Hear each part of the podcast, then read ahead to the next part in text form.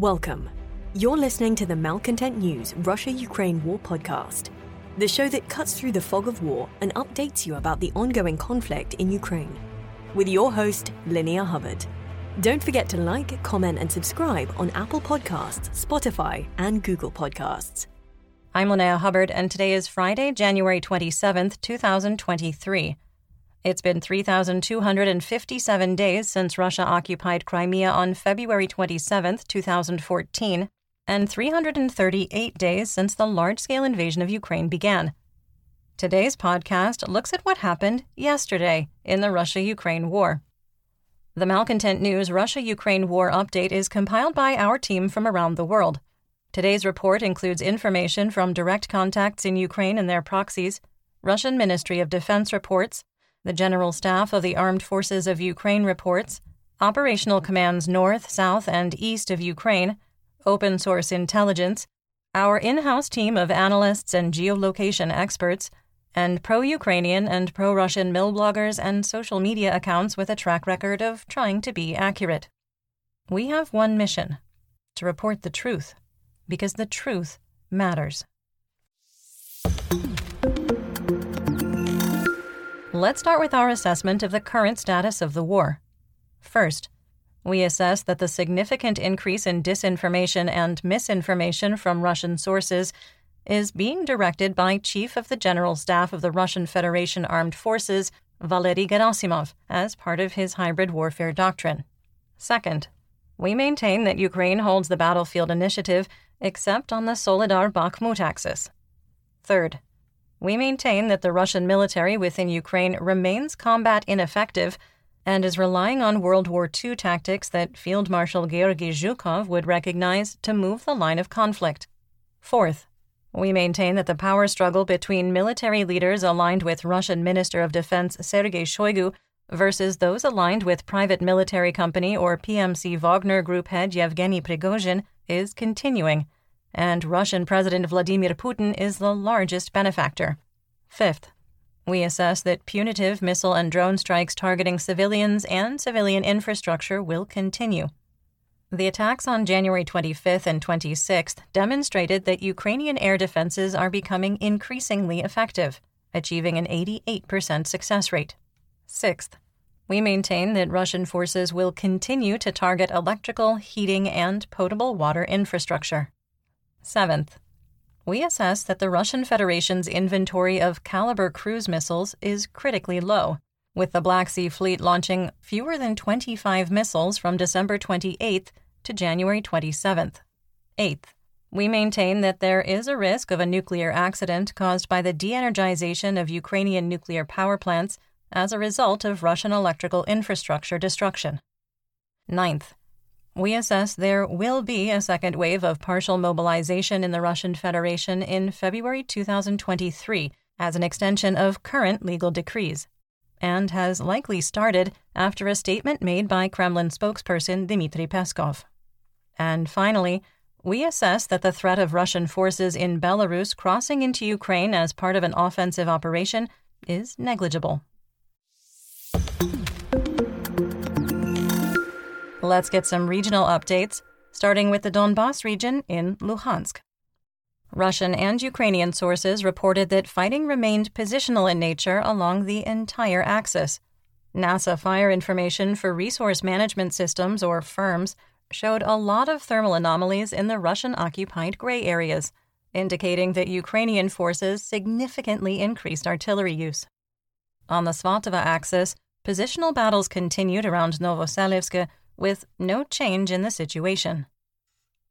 On the Kremina axis, artillery exchanges and positional fighting were reported in and near Ploshchanka and Chervonopopivka, with mercenaries with Wargonzo reporting that Russian positions in Kremina were shelled. Positional fighting between squad and platoon sized units supported by artillery continued in the areas of Dibrova, Kizmina, and the Serebryansky woods south of Kremina.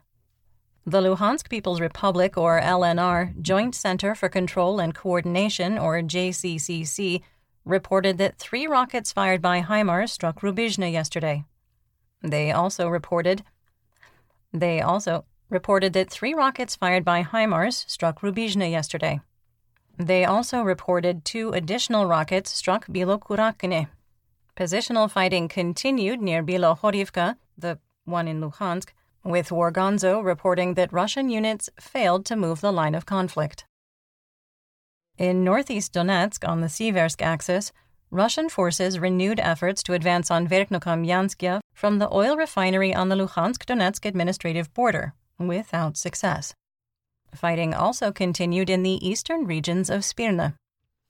Fighting continued in Bilohorivka, the one in Donetsk, with no change in the situation, though with an unconfirmed report that Russian forces made marginal gains.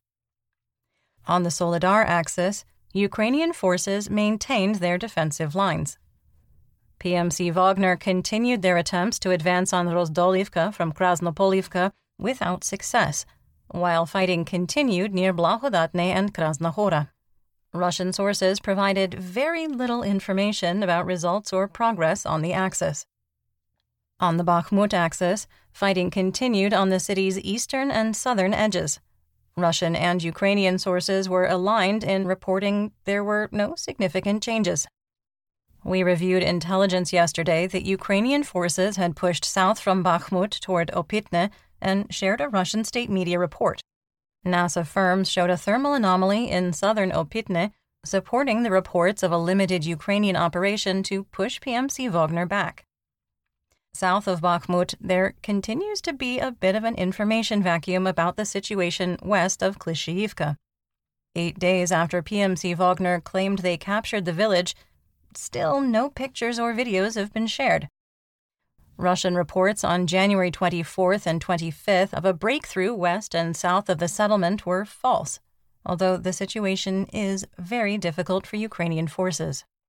NASA firm's data indicated that Ukrainian forces heavily shelled Kurdyumivka, supporting a January 25th Wargonzo report. In southwest Donetsk, no significant fighting on the New York or Avdiivka axes was reported, and artillery fire was sporadic. Fighting continued in Marinka, with Russian sources making unsubstantiated claims that Ukrainian forces were pushed out of the downtown area. On the Vuhledar axis, the Russian Ministry of Defense, or MOD, only reported artillery shelling of Ukrainian positions, while mercenaries with Rybar reported fighting continued in the dachas between Mykilske and Pavlivka. The General Staff of the Armed Forces of Ukraine, or GSAFU, reported that Ukrainian forces successfully defended Vuhledar and Pavlivka. Russian mill bloggers claimed that the ground lines of communication, called GLOCs, those are supply lines, into Vuhledar were under Russian fire control, while simultaneously claiming that Ukrainian reinforcements and military equipment were arriving in the settlement. Those two things are mutually exclusive and cannot happen concurrently. Also, there's no evidence that the area is in a technical encirclement. On the contrary, videos indicate that things aren't going well for Russian forces, suffering significant losses of armored vehicles for the second day in a row.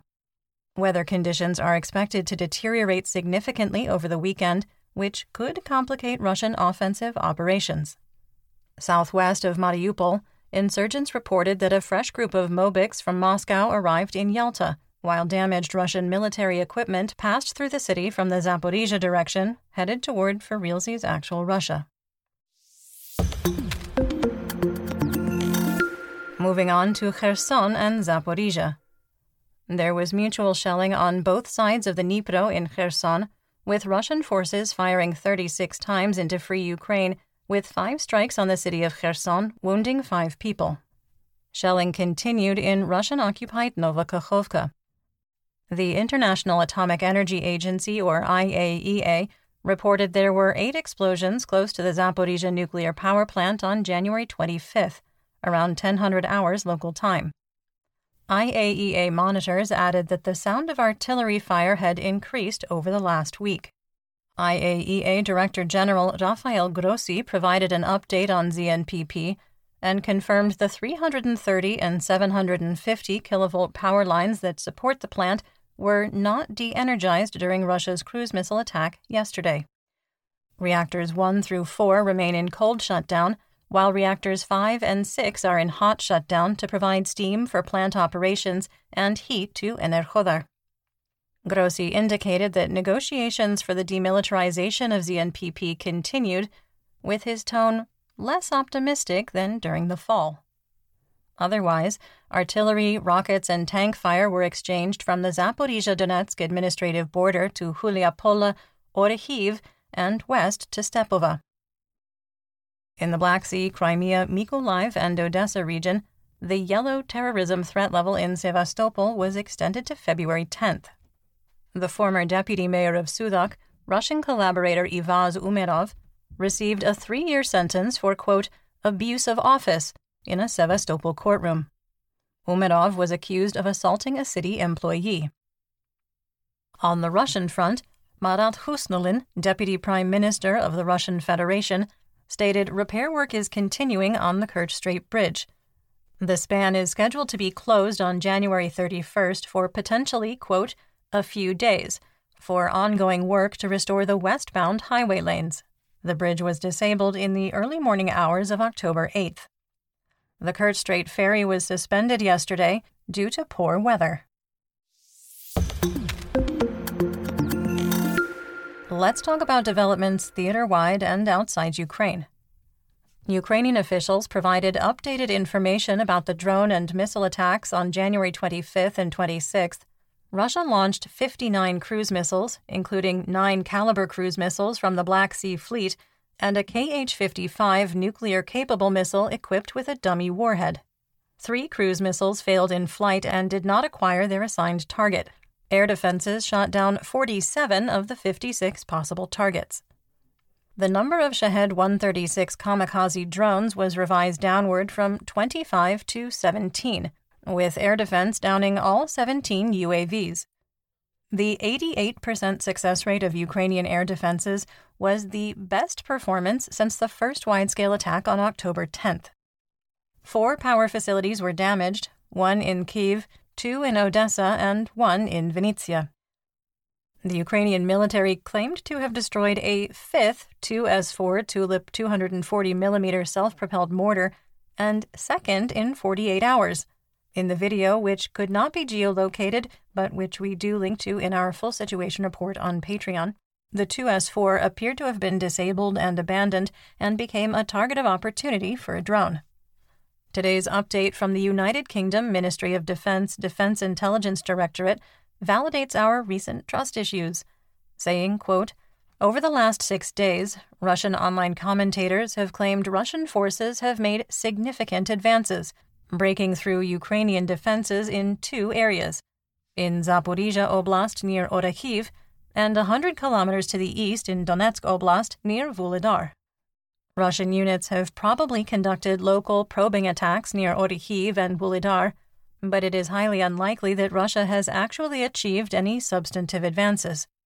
There is a realistic possibility that Russian military sources are deliberately spreading misinformation in an effort to imply that the Russian operation is sustaining momentum.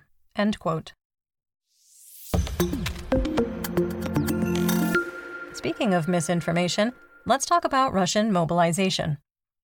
PMC Wagner embraced equal opportunity in what we have to admit was a glorious post mocking the Kremlin and its numerous red lines regarding Western weapons in Ukraine, highlighting a multitude of statements between March 2022 and now that are, effectively, all bark and no bite. Most recently, on January 24th, Dmitry Polyansky, first deputy permanent representative of Russia to the United Nations, said, quote, We are sending more and more signals that some red lines have been crossed, but perhaps the reddest ones have not yet been crossed. End quote. All of those other lines were actually vermilion lines. So the Russian MOD is reportedly considering sending a company sized group of T 14 Armata tanks to Ukraine, apparently in response to Western military aid. The United Kingdom Ministry of Defense Defense Intelligence Directorate reported that the soldiers trained to operate and service the T 14 MBTs are refusing deployment because the build quality is so poor and there are so many technical issues. The T 14 debuted in 2014 and fewer than 15 operational examples are available. Up to 25 more are either hand built prototypes or still being assembled. In geopolitical news, Spain has arrested a 74 year old man in the northern city of Burgos, with officials accusing him of being the author of six letter bombs mailed in November and early December of 2022. Recipients included Spanish Prime Minister Pedro Sanchez and Madrid's Ukrainian and U.S. embassies. One device exploded, wounding a security official at the Ukrainian embassy in November. The suspect, who has not been named, is a Spanish citizen and is believed to have acted alone. The investigation is ongoing. Rasmus Paludan, who burned the Quran in Stockholm, kicking off a firestorm between Turkey, Sweden, and Finland over NATO membership, claims the political stunt wasn't his idea and was done in collaboration with right wing populist activist Chang Frick, who is allegedly connected to the Kremlin.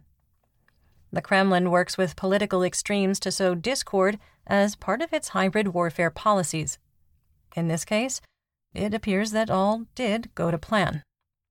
The United States requested Israel transfer its Cold War era Hawk anti aircraft missile system to Ukraine, with the Netanyahu government refusing out of concern that it would anger the Kremlin. In economic news, Russians reported that the Apple App Store and Steam game site were not working anymore, even with a VPN. We cannot verify these reports. The American company International Paper, the largest foreign investor in the timber industry in Russia, has agreed to sell its assets in the Russian Federation. Owning a 50% stake in the Ilim Group, International Paper agreed to liquidate its stake to Russian partners for $484 million. French company Ingenico, which makes credit and debit card payment terminals, is planning to withdraw from Russia at the end of February. Currently, the company holds a 50% market share. If they leave, the terminals will still work, but parts and repair services will no longer be available. The ruble was unchanged, with an official exchange rate of 69 for 1 US dollar. Western oil prices increased, with WTI crude climbing to $82 a barrel and Brent reaching $89. Russian Urals crude also ticked upward, reaching an official price of $59 a barrel. United States wholesale RBOB gasoline on the spot market was up 4 cents to $2.64 a gallon or 70 cents a liter. Dutch TTF natural gas futures continued to drop, falling to 54 euros per megawatt hour for February and March 2023 delivery. Chicago SRW wheat futures climbed on the news that Russia was conducting a stealth blockage of Ukrainian grain shipments by refusing to inspect vessels. Over a hundred ships are delayed, some for as long as 15 days, due to what Russia claims are, quote, staffing issues. The price closed at $7.50 a bushel for March 2023 delivery. And that's what we know. Join me again tomorrow for more updates. Until then, stay safe, everyone. You've been listening to the Malcontent News Russia Ukraine War podcast. To help keep us independent, please consider providing financial support by becoming a patron. Want on demand news in your hand? Download the Google News app and make Malcontent News one of your favorites to receive breaking news updates. Thank you for listening.